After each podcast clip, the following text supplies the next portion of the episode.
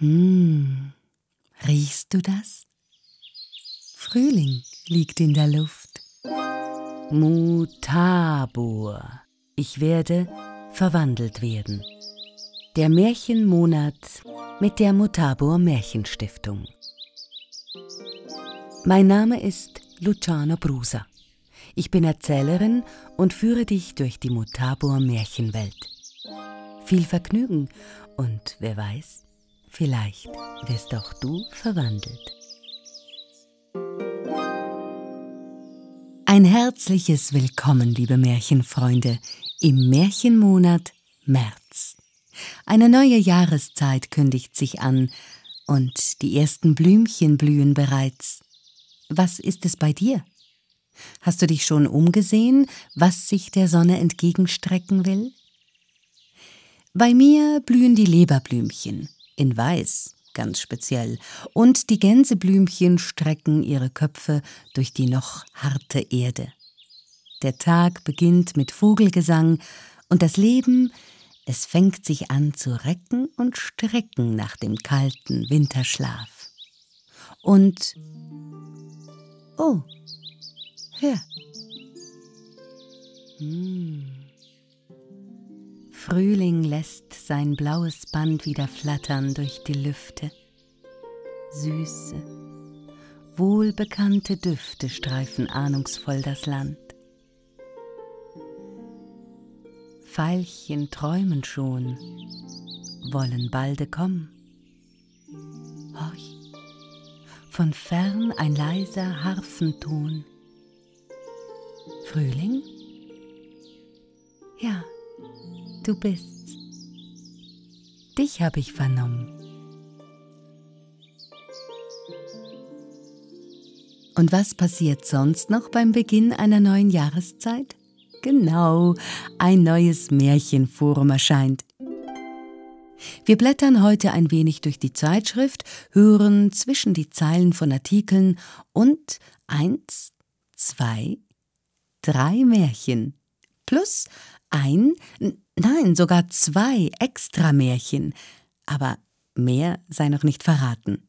Außerdem meldet sich ein spezieller Gast zu Wort, ja, ein Special Guest sozusagen, einer aus Österreich. Rätst du wohl wer? Einer, der besonders gut lügen kann. Mhm. Und das ist als Kompliment gemeint. Du wirst verstehen, warum, später in dieser Episode.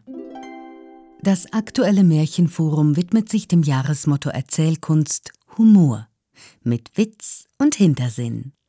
Wie immer findest du darin unter anderem inspirierende Märchenbetrachtungen, wie beispielsweise die Gedanken über das afrikanische Märchen Das Zungenfleisch von Olivia Liegel. Falls du die letzte Episode gehört hast, weißt du bereits, dass Olivia durch ihren beruflichen Hintergrund als praktizierende Ärztin die Märchen und ihre Wirkung aus einem ganz eigenen Blickwinkel betrachtet. In ihrem Artikel nimmt sie das titelgebende Organ unter die Lupe und fördert so sehr erhellende Ein- und Ansichten zutage, die den Lesern einen tieferen Zugang zum Märchen ermöglichen. Auch ich durfte für diese Ausgabe etwas schreiben, ein Porträt über die Erzählerin Ilse Korn. Sie war die erste Märchenerzählerin der DDR.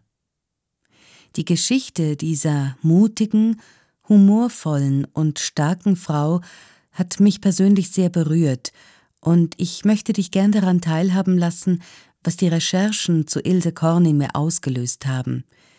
Dazu musste ich mich nämlich mit Ereignissen aus den Weltkriegen beschäftigen, denn Ilse Korn hat beide Weltkriege miterlebt. Ja, stell dir das mal vor. Den ersten als Kind, den zweiten als junge Frau. Ja, eigentlich ist das kaum vorstellbar. Ja, und mit diesem Wissen um die furchterregenden, schrecklichen Geschehnisse im Hinterkopf, da ist es mir nach dieser Recherche einfach immer noch ein Rätsel. Nein, nein, es ist mir einfach unverständlich, schlicht unverständlich, wie es heute immer noch sein kann, dass Menschen verfolgt und getötet werden sei es wegen ihrer Herkunft, sei es wegen ihrer politischen Gesinnung oder wegen ihrer Religion oder ihrer Lebensweise oder was auch immer Menschen dazu antreibt, Krieg zu führen, in den Krieg zu ziehen. Die Sieger schreiben die Geschichte, heißt es. Aber ich frage mich, bräuchte es hier nicht einen Perspektivenwechsel, damit sich etwas in der Welt ändert? Oder wie ein afghanisches Märchen fragt, wer ist nun der Maler? Gelesen von Hassib Jennecke. Ein Mann war mit einem Tiger befreundet.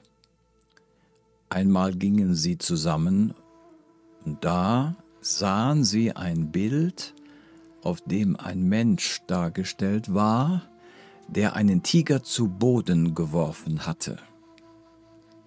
Da, schau, bemerkte der Mann, schau, wie der Mensch den Tiger besiegt hat.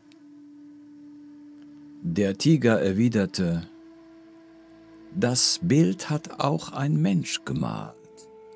Hätte es ein Tiger gemalt, so wäre es umgekehrt.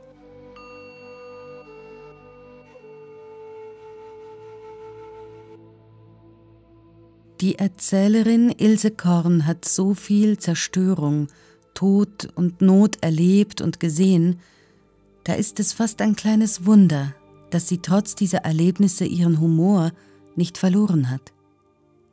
Oder waren es gerade eben diese Ereignisse und Erlebnisse, die sie an ihrem Humor haben festhalten lassen? Wenn man heute in die Welt schaut, dann kann das Angst machen. Und das Lachen, das kann einem vergehen. Und ja, da könnte man sich fragen, ist das Jahresmotto der Mutabo Märchenstiftung Humor nicht fehl am Platz? Nein. Nein, das ist es ganz und gar nicht. Weil Humor eine wertvolle Kompetenz ist, mit den Schwierigkeiten des Lebens umzugehen – sie auszuhalten und sich mit ernsten Themen auseinandersetzen zu können. Gerade die Märchen können dabei helfen, sie auf humorvolle Weise zu betrachten und ihnen damit etwas von ihrer Schwere zu nehmen und die Angst davor zu mindern. Lachen ist gesund. Das wissen wir alle. Und darüber habe ich ja auch schon in der Januarfolge gesprochen. Aber ich möchte noch etwas hinzufügen. Während beim Schmunzeln, was auch schön ist, sich einfach nur der Gesichtsausdruck verändert, werden beim Lachen, selbst wenn du dich nicht biegst, schüttelst oder kugelst, in der Gesichtsregion und am ganzen Körper über 80 Muskeln betätigt. Ja, und ich frage mich jetzt gerade, wie viele es wohl bei meinem Gast sind, denn bei ihm ist das so. Wenn das Lachen herausbricht, dann ist das wie ein Vulkan und das bewegt bei mir den ganzen Körper. Ich nehme das auch gar nicht bewusst wahr. Das bricht einfach heraus und das hat etwas unglaublich Befreiendes und manchmal schreckt es auch Leute neben mir richtig gehend. Aber so ist das halt. Das Lachen ist Gott sei Dank etwas, das sich meiner Kontrolle weitestgehend entzieht und genau so ist es gut. Ja, da haben der Märchenerzähler Helmut Wittmann, hast du ihn erkannt, und ich offenbar noch etwas anderes gemeinsam als die Liebe zu den Märchen, denn auch ich bin ein herzhafter und vor allem lauter Lacher. Und deswegen kenne ich natürlich auch das mit dem Aufschrecken, aber da denke ich mir dann immer, na, wenn die Anwesenden schon nicht mitlachen, so bewegen sie ihre Muskeln immerhin durch das Zusammenzucken. ja, ich habe Helmut Wittmann als guten Lügner angekündigt. Und das ist natürlich keine böse Unterstellung. Sein Artikel im Märchenforum über das Lachen in und mit Märchen hat mich eben auf folgende Frage gebracht. Warum ist es von Vorteil, wenn man als Erzähler oder Erzählerin gut lügen kann? Bei seiner Antwort musste ich schmunzeln. Eigentlich spricht das Märchen ja faszinierende Wahrheiten auf eine sehr, sehr fantasievolle Art und Weise aus. Zum anderen aber sind gerade die Lügengeschichten die, die den Geist unglaublich befreien. ja, wo wirklich die Fantasie Flügel bekommt. Und das ist so wichtig fürs alltägliche Denken, dass die Wirklichkeit, die erscheint oft ganz festgezimmert, aber das ist sie eben nicht. Und die Lügengeschichten, die erinnern uns daran, dass man im Leben auch viel mehr Möglichkeiten hat, als das im Alltag immer wieder scheint. Und darum befreien die Lügengeschichten den Geist. Hm. Schön. Danke, Helmut, für diesen gedankenanregenden Stupser. Wir hören dich dann später beim Lügen. Äh, ich meine natürlich beim Erzählen. Wie und wo, das verrate ich gleich. Vom Geist befreit wirken auch manche Narren und Närrinnen in den Märchen, die hin und wieder aber dann doch weise zu sein scheinen, gute Ratschläge erteilen oder kluge Fragen stellen. Wie? Na, wer wohl? Hodja Nasruddin, genau. Ein Artikel über den weisen Narren oder närrischen Weisen, der darf beim Thema Humor natürlich nicht fehlen. Der Artikel von Professor Dr. Ulrich Marzolf, der ist noch garniert mit einigen Schwenken über den Mullah. Und sicherlich sind dir auch die Schildbürger ein Begriff.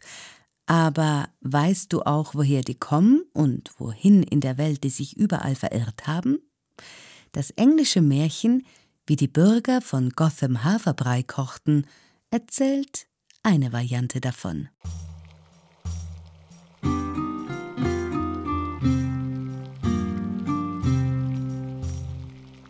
Seit vielen Generationen gehört in England der Porridge, der Haferbrei, zum traditionellen Frühstück.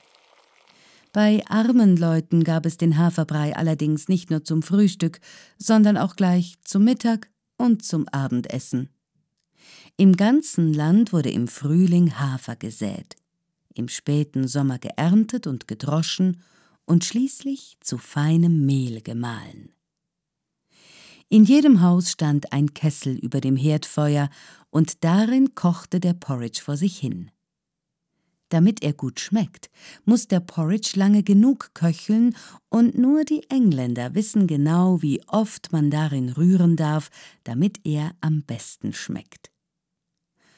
Auch bei den Bürgern von Gotham gehörte der Haferbrei zum täglichen Essen, und die Menschen waren damit beschäftigt, das Feuer unter dem Herd am Brennen zu halten. So ging einmal der Bürgermeister von Gotham am Fluss entlang spazieren und kam zu einer Stelle, wo das Wasser hochschäumte, als würde es kochen. Schaut nur, wie das Wasser kocht, rief er den anderen zu, die auf der Brücke standen und ins Wasser schauten. Wir könnten unser Hafermehl im Fluss kochen, dann bräuchten wir den Herd nicht zu heizen und hätten eine große Menge Porridge. Der Bürgermeister ließ diese Neuigkeit in der ganzen Stadt verkünden, und bald wussten alle Bürger in Gotham, dass am nächsten Tag auf Gemeindekosten Haferbrei gekocht wurde. Dieser Vorschlag gefiel den Gothamer Bürgern. Sie eilten nach Hause und holten aus ihren Speisekammern Hafermehl. Wir haben einen klugen Bürgermeister, sagten sie erfreut. Gleich am frühen Morgen liefen Scharen von Bürgern zum Fluss. Jeder trug einen Sack Hafermehl auf den Schultern, um Brei auf Vorrat zu kochen. Der Bürgermeister stand stolz auf der Brücke und schaute zufrieden zu, wie die Leute einer nach dem anderen ihre vollen Säcke Mehl in den sprudelnden Fluss schütteten. Drängt doch nicht so, es kommen alle an die Reihe, rief er. Er freute sich darauf, dass die Kunde von seiner Weisheit möglicherweise bis zu den Ohren des Königs kam. Währenddessen zog das wirbelnde Wasser das Hafermehl in die Tiefe und brodelte und sprudelte weiter, als wäre nichts geschehen. Die Bürger von Gotham standen da und bestaunten das Wunder. Ob der Porridge wohl schon fertig ist? fragte einer den anderen. Wir müssen nachsehen, sagte ein besonders kluger Bürger und bot sich gleich an, diese Aufgabe zu übernehmen. Ohne zu zögern sprang er von der Brücke ins Wasser und war bald im brodelnden Wasser untergetaucht. Ha, jetzt isst er uns den Porridge weg, riefen alle angstvoll. Da tauchte auf einmal der Kopf des Unglücklichen aus dem Wasser auf und schnappte nach Luft. Ist der Haferbrei fertig? riefen die Gothamer auf der Brücke ungeduldig. Der arme Mann im Wasser konnte aber kein Wort sagen, nur husten und prusten, denn das Wasser war viel tiefer, als er gedacht hatte. Schon tauchte er wieder unter. Seht, er will alles allein aufessen, schrien die Bürger von Gotham, und dann stürzte sich einer nach dem anderen von der Brücke in den Fluss. Ob sie wohl gestorben sind? Aber nein, der Fluss trug sie ins Meer, das Meer in alle Länder der Welt. Und seit diesem Tag begegnet man den Dummköpfen auf Schritt und Tritt.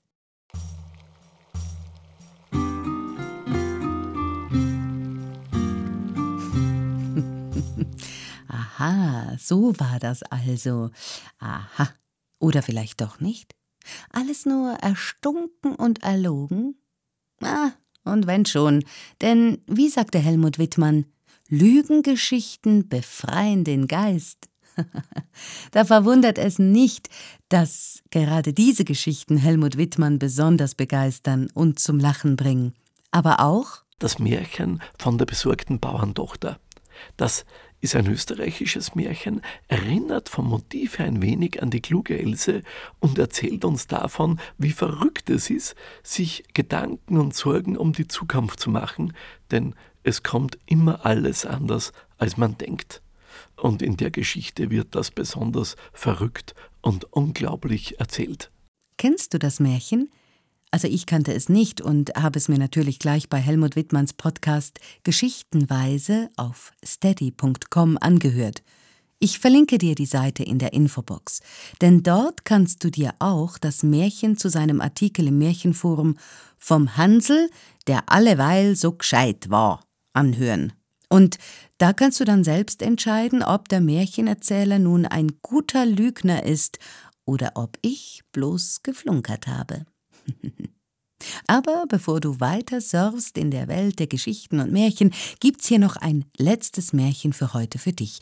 Und, kleiner Tipp, hör es dir doch in Gesellschaft an, denn Lachen ist eines der wichtigsten angeborenen emotionalen Ausdrucksverhalten des Menschen, das vor allem in der Gemeinschaft seine Wirkung entfaltet.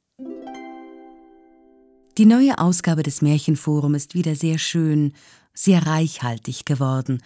Ich konnte hier nur ein paar Perlen herauspicken, aber wenn du gerne die ganze Perlenkette hättest, sprich gerne alle Artikel lesen möchtest, dann kannst du die Fachzeitschrift auf märchenstiftung.ch abonnieren oder auch nur einzelne Exemplare bestellen zu einem Märchenthema, das dich vielleicht gerade speziell interessiert. Mehr Märchen lesen oder hören kannst du ebenfalls auf der Stiftungsseite oder aber in den vergangenen Podcast-Folgen. Und nun, nun lassen wir die Frühlingsstürme frischen Wind ins erwachende Leben bringen, die Vögel ihre neuen Nester bauen und die Blumen nach und nach die Welt wieder bunter machen. Und wir? Wir können uns währenddessen Gedanken machen über die besten Verstecke für die Ostereier oder über wichtige Fragen den Kopf zerbrechen, wie zum Beispiel, was macht eigentlich Verwandtschaft aus? Oder wir können uns einfach das letzte Märchen anhören. Ich wünsche viel Vergnügen und bis zum nächsten Mal. Deine Luciana.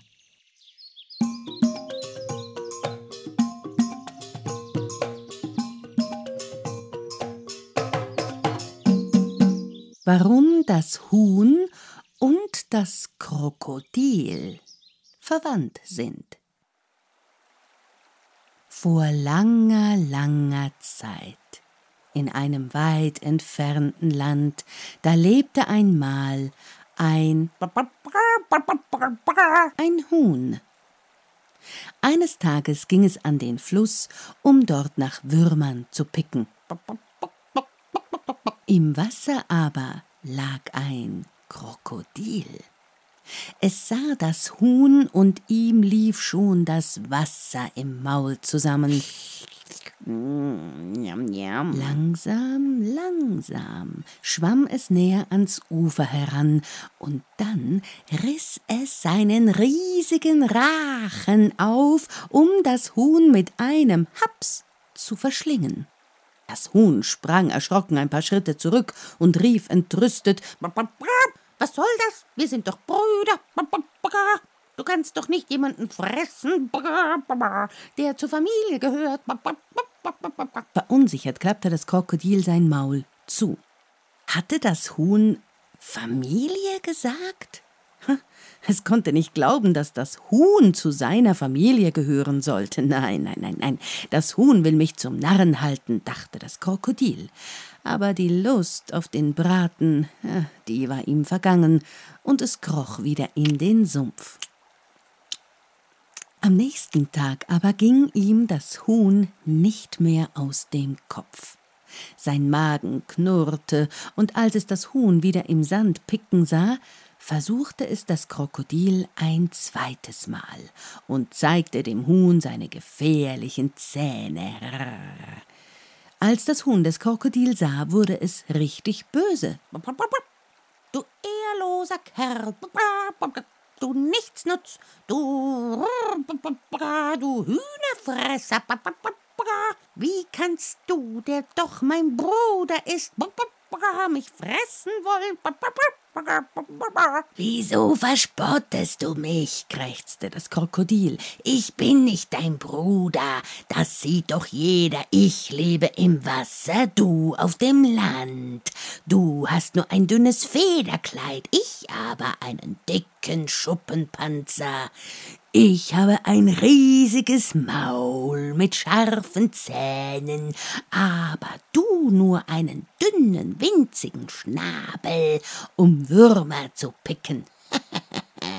ich bin groß und gefährlich, und du bist klein und dumm. Mit dir habe ich nichts zu schaffen. Aber du hast das Wichtigste vergessen. Schau, ich bin aus einem Ei geschlüpft und auch du entstammst einem Ei. Meine Kinder kommen aus Eiern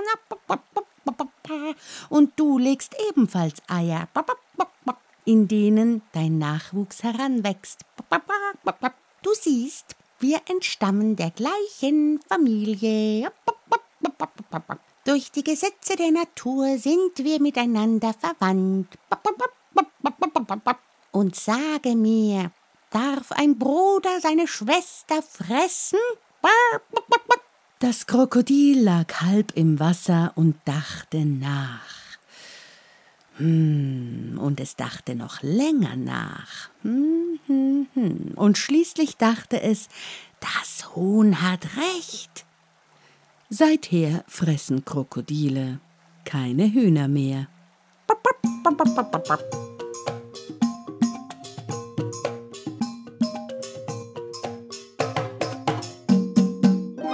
Das war eine Podcast-Episode der Mutabor Märchenstiftung im Einsatz für Märchen- und Erzählkultur.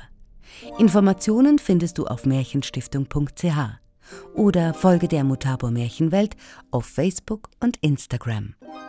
Wir freuen uns auf dich.